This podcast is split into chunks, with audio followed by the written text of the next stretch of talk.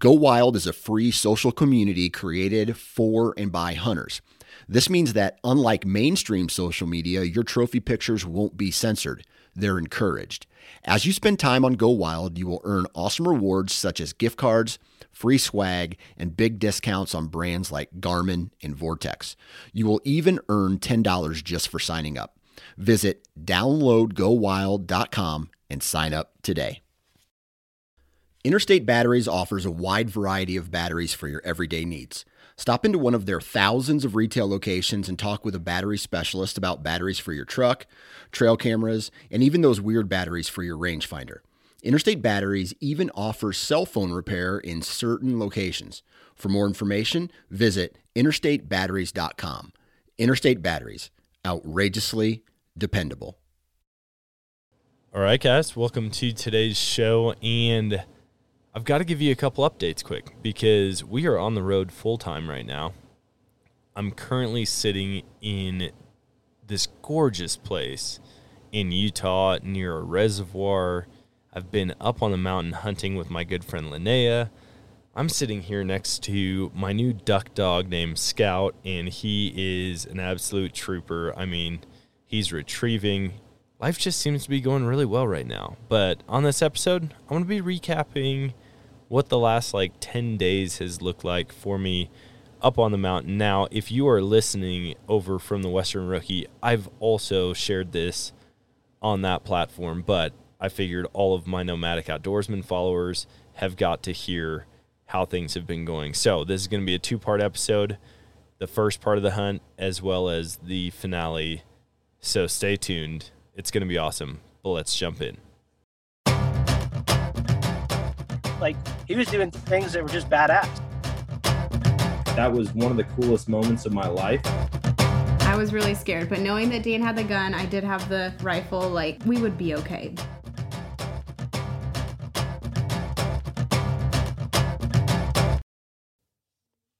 Right, guys. So I know that last year was kind of a wild year for censorship for hunters and anglers, but that's why we've partnered with the social media platform Go Wild to combat mainstream social media censorship. Now, Go Wild is a free social community that was built by outdoors men and women just like me and you. Not only are your photos not censored on Go Wild, they're actually encouraged. And they give you points for things like sharing your trophies, gear reviews, and inviting friends. And as you earn those points, you can unlock awesome rewards like gift cards, free swag, knives, huge discounts on brands like Garmin and Vortex, and so much more. Check this out though. If you create a free account, you can unlock $10 just for trying it out. So go visit downloadgowild.com to get started. All right, guys, this is going to be an awesome episode, and I'm excited to share with you exactly how things have gone for Linnea and I so far it has been a wild few days. And yeah i don't i don't know if if it's just me or if this is addicting for everybody because like i grew up just sitting still hunting in the woods of wisconsin like not really getting on my feet hiking around. I mean when i got bored i would do that and it would typically annoy the other people in the woods with me. They're like dude just sit still or you know some people didn't mind quite as much. But for me getting out and like just putting in work every day, there's something accomplishing about it. At the end of the day, you feel like you've done something. Even if you haven't harvested an animal, even if you haven't, you know, drawn the bow back, just the act of like putting on miles on your boots is insane. And it, it feels very rewarding. Um, I will say there's a couple things that I bought leading up to this hunt that I haven't discussed on the show yet but I know we had talked about some of the gear um, when Lin- Linnea and I did our uh, pre-hunt show like months ago. Um, but I bought a few things very recently, right right before the hunt, and one of those is the um, Eberlestock backpack system.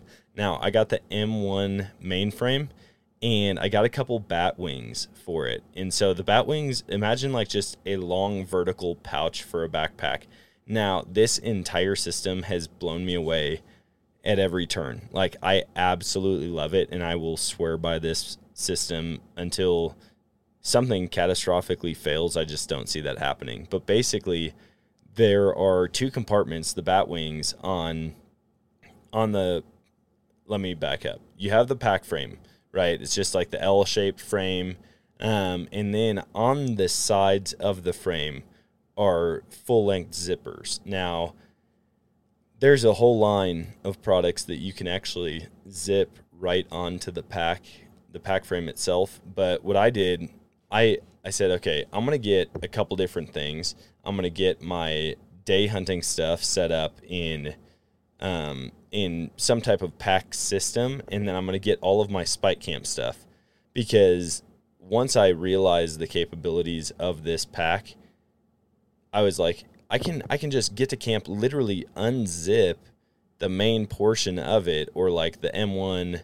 Um, sorry, I think I'm calling these the wrong names. I hope I'm not. But basically, imagine a giant duffel that zips in between two smaller um, packs, and then when you unzip it, like you can just zip the other two together. Now you have your day hunting stuff, and then you've unzipped the duffel that stays back at Spike Camp with your sleeping bag, your pad, Jetboil, um, a change of clothes, toiletries, like whatever it is that you have there at your main camp, you can just offload it and then continue on without having to like unpack and repack everything. It's literally three zipper motions, one for each side, and then you zip the two back together once the duffel's gone. So I got that. I swear by it. I absolutely love it.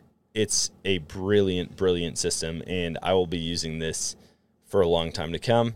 Now, Eberlestock doesn't pay me anything to say this, but I love to share good gear when I encounter it. I will say also that I bought a pair of Kenetreks right before. I know typically, you know, if I buy a new pair of boots, I will wear them for a long, long time before actually going out and hunting. I had a couple cool reviews though on these, and they didn't suggest that I do it, but they told me that they put lots and lots of miles on them without any issues, like straight out of the box, straight to the field or the mountain or wherever. Lots of miles on them, no issues. I wish that were the case for me. I absolutely love the boots. I just wish I had broken them in a little bit beforehand. I got blisters on the back of my heels, and so did Linnea. She bought the exact same boots as I did.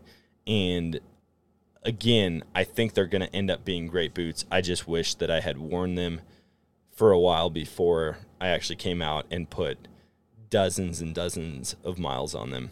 And I think that could have saved some headache. But enough about gear. We're going to dive into this episode. I think it's going to be awesome. And it's going to be a quick one. I'm just going to do a quick recap of how things have gone so far.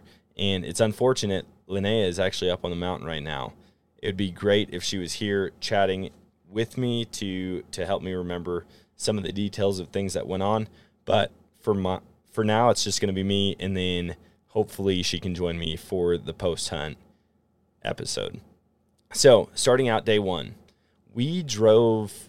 Man, I don't know how far we drove. I would guess it was probably 10 miles, 10 miles up a dirt road on some switchbacks. We get to this lake, which was just gorgeous, and we get out of the van and look down, and there's just trout all over in this lake. I mean, everywhere. I it seemed like the type of place that you could cast a fly and just get one every single time. Um, unfortunately, we didn't fish. We just said, "Hey, we're going to get up there and take a look. Uh, what's out there? See if we can find some animals." As I was getting my stuff together, Linnea was at the front of the van and she looked across the lake and there was already a mule deer on the opposite side. So we were like, oh, that's pretty sweet. She saw it bounce away, didn't actually see what it was. Um, and we had a spot in mind. We had heard from multiple people, basically everybody that we had talked to, all the experience that I have had out west around this time of the year. The the bucks are high like they're just at a, a higher elevation than the does are, and so that's where we wanted to go. So we get our packs together. Um, wanted to shoot a couple times, so she did. Made sure the bow was dialed in, made sure everything was functioning as it should, and we hit the trail. So we booked it up to camp, and I'd say we probably hiked about four miles in from that lake. Um, now, if we had a side by side or a four wheeler, we definitely could could have taken it. But she's got like a Ram ProMaster 1500 that's her full time living quarters. And so there was no way that this vehicle was making it up to where we wanted to go. And so we got out there. We started glassing right away. As soon as we set up camp, actually, on the way up, this guy pulls up on a side by side and he's like, Hey, how's it going? What are you guys after? You know, starts talking to us and he's like, Where where are you headed? Um, would you guys like a ride? And we're both like, Yeah, that would be awesome. We've been hiking for a couple miles at this point. We told him kind of at the bend in the trail where it bends to the right, we're gonna actually just get off trail and go left. It looked like there was a good water source there and it just seemed like an overall good spot to set up camp and then we could move from there find some good glassing points ridge lines knobs and then hopefully find the deer and go after them so that's what we did he he brought us up there he was talking the whole time i rode in the back of the side by side holding both packs i mean it was pretty loaded down like he didn't have a whole lot of room for people but she rode up front talked to him got some good intel um, as we left, he was actually like, "Do you guys need a pistol? Like, I wouldn't be out here without a pistol." And we're like, "Oh, haha." And I mean, I could tell he was actually kind of serious. I was like, "Oh, shoot, um, no, man, we're good." And so we just went out and set up camp. And as we first started to find a place to set up camp, like I started stringing up this tarp, and basically I have a big Kelty Noah's tarp. It's huge. It's like 16 by 16 feet, but it's pretty lightweight. And we were just gonna lay a blue tarp on the ground with our pads and our sleeping bags on top of that. And I, I start stringing up the Kelty Noah's tarp. And as soon as I do, I like have to walk around this tree to tie it off. And I notice that right in the middle of the meadow where we were planning on setting up, there was this tiny little island of trees, and in that island of trees that we were setting up near, there was a dead sheep. Like, definitely something had drug it in there. It wasn't like, you know, a coyote that they'll either find a sheep or kill a sheep and, you know, they'll they'll gut it wherever it ends up dying or they'll drag bits and pieces off. This was like the entire sheep carcass. So I'm like, dang, this is a stash from a mountain lion or a bear. And we decided pretty quickly, hey, we should probably move from there. And we did. The weird thing is, we were like 10 feet away from this the whole time, didn't see it, didn't smell it. And then as soon as we saw it, the wind had shifted and we smelled it right away. So we went and found a new spot to set up close to a stream. Um, I might mention gear all throughout this episode just because there's some stuff that I really, really do like.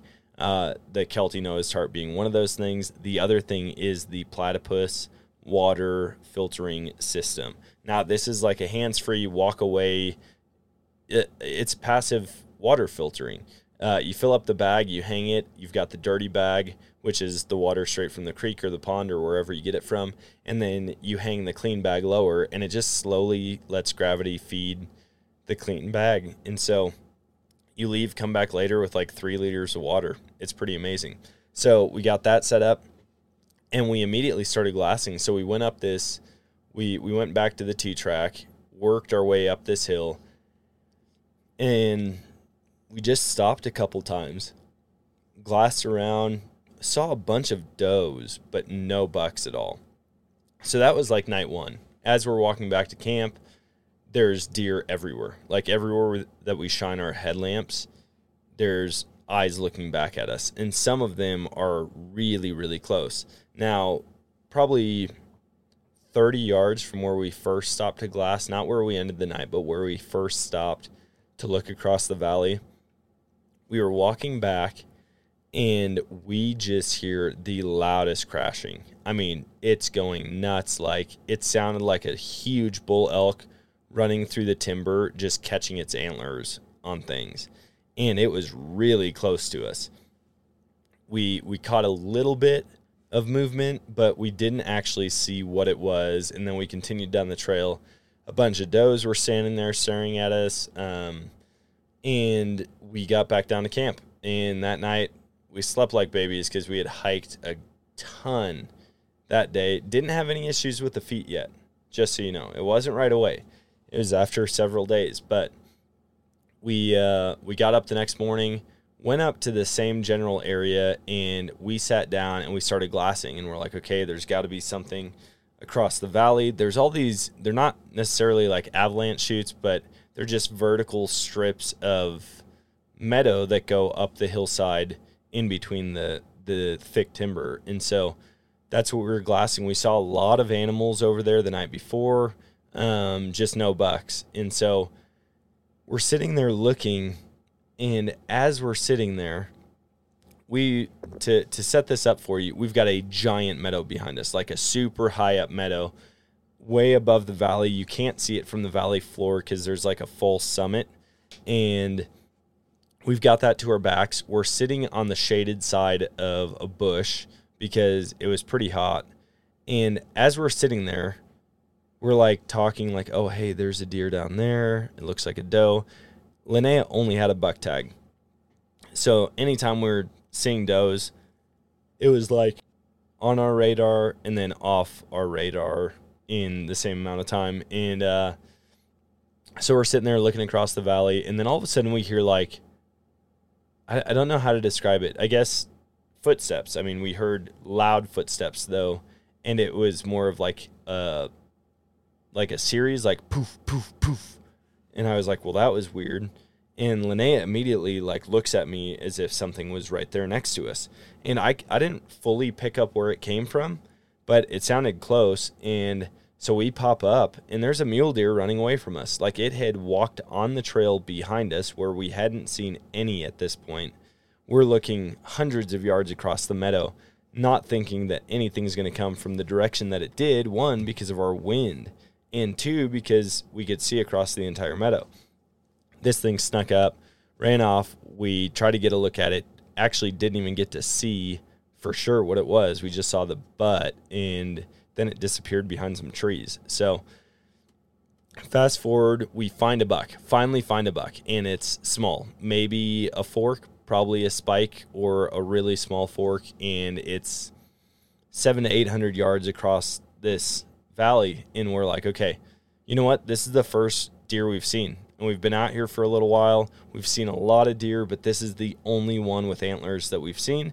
And we're like, maybe the big bucks are up even higher, but we did just see this go into a patch of trees. We never saw it come out. It could have definitely snuck out because, I mean, these animals are crafty, but we didn't see it. So it could be bedded in there. And it's getting to that point in the day when most of the deer are going to be bedded down. So we might just go after it.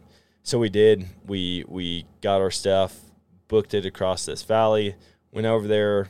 She took her pack off, slowly made an approach to where we last saw it, and absolutely nothing. I mean, it was just like nada. It, we never saw where it went. We never saw. We did find beds, but not necessarily like its bed because it wasn't right there where we had last seen it. And so at that point, we just decided to head back to camp. Now, camp was set up, like I said, down by this creek in the bottom of this valley. And although there was a side by side trail close to it, and there were side by side trails all the way around the rim of this like horseshoe valley, we didn't see any other hunters on foot. Everybody was on machines. We didn't run into anybody with a bow. We didn't run into anybody uh, bugling. Like we didn't we didn't experience any other hunting pressure aside from people on four wheelers and side by sides. And so that was actually pretty relieving as the week went on, as we started seeing more deer and having different encounters. It was it was really cool um, to have kind of like this secluded spot, but also there was people all around. Like we saw we saw vehicles cruising around quite a bit. Um, and partway through, we had talked to somebody. Maybe it was I don't remember who it was. We talked to a couple guys that came down on a four wheeler one day when we were headed back to camp for the night, and I think maybe it was them that said like, "Hey, there's there's sedans that get all the way up on top, like two wheel drive vehicles. There's a trail that goes way around, and I'm talking like, I think when I mapped it out finally, it was 22 miles. Uh, so it would have been a solid 10 more miles than what we had done both between vehicle and on foot. And anyways, it it like wrapped all the way around this unit and came out on top. And so we're like, well, shoot, that might be an option. But we had hiked in already and we had plans to stay there for like four days. Sorry, five days, four nights, something like that. And so we continued throughout that whole journey, getting up high, glassing in the morning, doing the same thing in the evening, and then trying to pursue these deer where they bedded. Now we had some amazing encounters, and I'm I guarantee once Linnea is on, she's gonna rehash some of this stuff. But I'll just share a couple of our cool encounters, and then I'll let you go because there's a lot of hunting left to do. But there was one day specifically we had not seen a mature buck at this point. We had seen a bunch of small ones, and she had kind of settled on, okay, well, maybe I'll just try to get one of these. And that first small buck we did go after, we never saw it again. But then one day, everything changed. I mean, we we were glassing. We look out in this meadow and she saw this deer and I had mentioned to her like, "Hey, younger deer might be a little bit brown, older deer might have more of a grayish tint to them." And she's like, "There's a big gray deer in this meadow." So I pull out my spotter, which again, back to gear, I've got Vortex binos, spotters. She's got Vortex now, binos, spotters, and a rangefinder. And we swear by them. Absolutely amazing. So at that point, I was the only one with anything because she had a shipment coming, but I don't know if it was delayed or what. Her boyfriend was going to pick it up mid hunt. And so I was the only one with the spotter. I pull it up, and sure enough, it is a big old 4x4 mature buck mule deer. So we watch it, same thing. It goes into a patch of trees and disappears. We watch and watch and watch. We saw another small buck on the backside of it. We saw a doe on the backside of it, but never saw where this buck went. And so we kept eyes on it. At one point, I think I looked up and I saw a deer like 1,200 yards across the valley. And I'm like, that's got to be a big mature buck. And I look, and sure enough, it was. And then one at a time, there were like seven bucks that showed up, and they continued to run across this ridge line, or it was kind of up above this uh, rock shelf, if you will. Like, definitely not too steep to climb up, but very uncomfortable climbing up it. Um, but they were hanging out on top of it, and it seemed like one by one, they would follow each other, and they'd come to like islands of trees above and they would stop one at a time in them and then never show up again. And so we're like, dang, there's a lot of bucks up there. They are bedded down like we need to go after them. So we did. We went after that first buck that we saw, never encountered it, found a, a couple really good beds in that patch of trees. Um, but then we went up high and we're like, we're going to go after these deer. And we had so many insane encounters. It was like, I think altogether that that day we had six encounters with bedded bucks, and it was three bucks that we all encountered twice. In some of them the same beds, some of them different beds, and it all happened in like an hour and a half to two hours in the middle of the day. So the first one we named Rooster. He was hanging out at this at like the the west facing corner of a tiny little patch of trees up on this hillside, like bordering a meadow and a steep rock slidey cliff, if you will, that was like 30 feet tall. And we we had walked past this island of trees and we we didn't think we were quite to where we needed to be. And I looked back and there's this buck just hanging out in a bed. And I mean it's staring at us. We're probably 55 to 60 yards away and it just stands up, like repositions, and we thought it was going to lay back down, and so I'm like, hey, you need to drop your pack, like get get ready, and we we took like one step maybe towards this deer, and then it it didn't bolt by any means. It just slowly walked down over the edge to where we couldn't see it anymore. So we booked it over there, tried to get eyes on it, never saw it. And we maybe moved like 30 yards and we look down and 70 yards below us, there is a completely different but very mature buck that is repositioning. I mean, it was like the sun had just hit where it had been laying, so it repositioned to get farther like on the north side because it, it had been bedding on the west side. It kind of moved up more toward the north side as uh, midday approached. And yeah, it just like repositioned and then it kind of glanced up at us at one point, didn't seem very alert, and then it just slowly turned around and walked around this pine tree. And so I'm like, dang, let's go. Like, we're going to cruise over there. It didn't run off, it didn't blow, it didn't stomp. It just kind of turned around and walked off. And so we booked it down, didn't see it again. And I'm like, dang it, I thought for sure we were going to get over this little knob right behind where we had last seen it and we were going to get eyes on it and figure out exactly where it was headed. Um, but yeah, never saw it again. From that point, we walked, gosh, another 40 yards or so, and there's a big mature buck turning in its bed, and then it beds down. And we're like, shoot, this is this is gonna happen. This is really close. We at this point were probably 40 yards. Linnea was comfortable shooting around 30 yards and uh, it had bedded down, and we both thought it had bedded facing towards us. And so we're like playing this really crazy. Like there's a dead tree laying down horizontally, and it's obstructing the view from the buck to us. So it can't see us, uh, but we can see the top of its ears and its antlers. But it's in the shade, so we can just see the silhouette of it. We can't actually see any definition, but I can tell like this is a big buck that's outside his ears and he looked like a giant four by three. So I told Linnea, you know, we're just outside your range. You need to get closer to it. Luckily, we've got a lot of stuff working in our favor. The wind was blowing the right way. Um, the sun was at our backs, and this buck was very comfortable. I mean, like we spotted it really, really close, and I was like, you really only have to close a little bit of distance. Well, she proceeds to drop a little bit lower than me down the hill. I can still see the ears and the antlers. I can see her just slowly creeping towards it, like, gosh, every 10 minutes, it seemed like she made it five to 10 feet or five to 10 yards. And she gets to where she's 15 yards from this deer. So she looks at me like, What do I do? I told her to draw back and slowly stand up because I thought for sure she would have a shot at this bedded buck. And at this point, she's downhill from it. Um, she is downwind from it.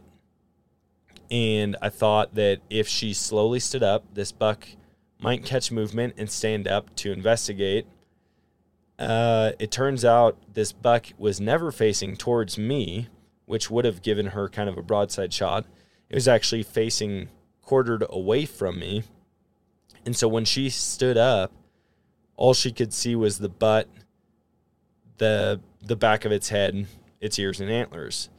And when she stood up, it turned while bedded and looked at her for like 6 seconds, but she had no shot. And then from there it went from bedded and looking at her to a dead sprint and was gone. It was like I I didn't see how this could go wrong and then after it bolted out of the bed, we discovered that this bed was actually quite a bit lower, and so even with even with how close she was, she there's no way she could have had a shot at this deer from from even at 15 yards. Like there, it was too low in the bed to get a shot at the vitals, and so it would have had to have stood up, and it just didn't. So from there, we went back up to the top. She had taken her pack off after seeing this first buck rooster. And so we went back up to the pack. And in my mind, like these deer have left their beds because of us. And although they didn't take off quickly, I definitely didn't think they would return. We get to the top to her pack and we look over, and here is this buck that we now know as Rooster right back in the same bedding area. I mean, four feet from where he just was, but in a separate bed. And he stands up and he just walks down the hill. And I'm like, dude, you have got to be kidding me. So again, we book it over to the hill to see if we can get eyes on him. We don't. And I'm like, well, shoot, if he came back that quickly, maybe these other bucks did too. So we start moving towards the second buck, who we named Fitty. We start moving back towards the pine tree that he was near, and we could see that he wasn't there, but the wind had now shifted to where it was blowing from the northwest to like the southeast, and it was still probably, I would say, gosh, I don't know, 50 yards from where we had seen him bed but our wind went up and over this knob and all of a sudden I see movement and here's this buck named Fitty.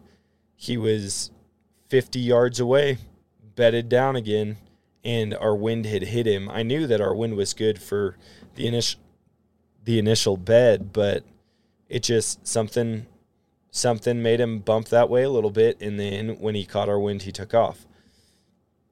And so I'm like, dude, this is insane. Like these bucks came back, so we start slowly working. And Linnea tried an approach on this new buck that we call Elon, and she tried a new approach, and she she barely got in there, and he knew the gig was up, and we never saw him, but we heard him blow out of there, and come to find out, he also had a bed four feet from where the initial bed was. So like when she was creeping around to see if he was back in the bed, he was actually up a little bit higher, but way in a much much much harder spot.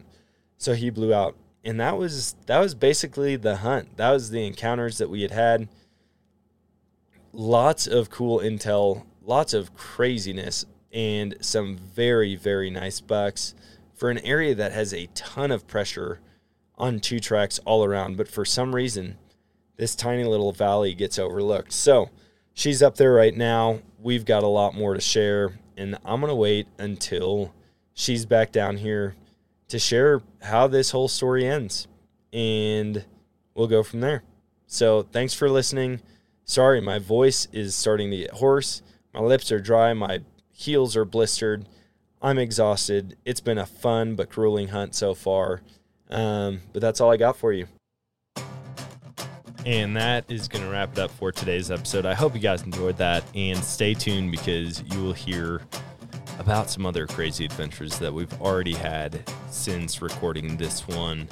Um, yeah, it's been an amazing hunt. This is definitely a place that I'm going to be coming back year after year. In fact, me and my buddy Brian, you may know him from the Two Bucks podcast. He's been on multiple times we're already talking about coming back out here and applying, maybe doing like a first preference as archery and a second as rifle.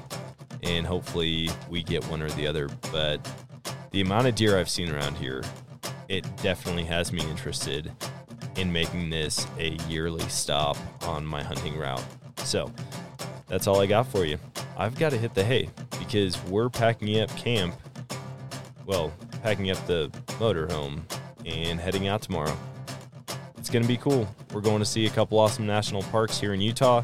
And then it's not that long, like one month from now, I will be back in Missouri chasing after whitetail that I continue to get pictures of on my Tactacam. And it's driving me crazy knowing that they're all hanging out out there right now.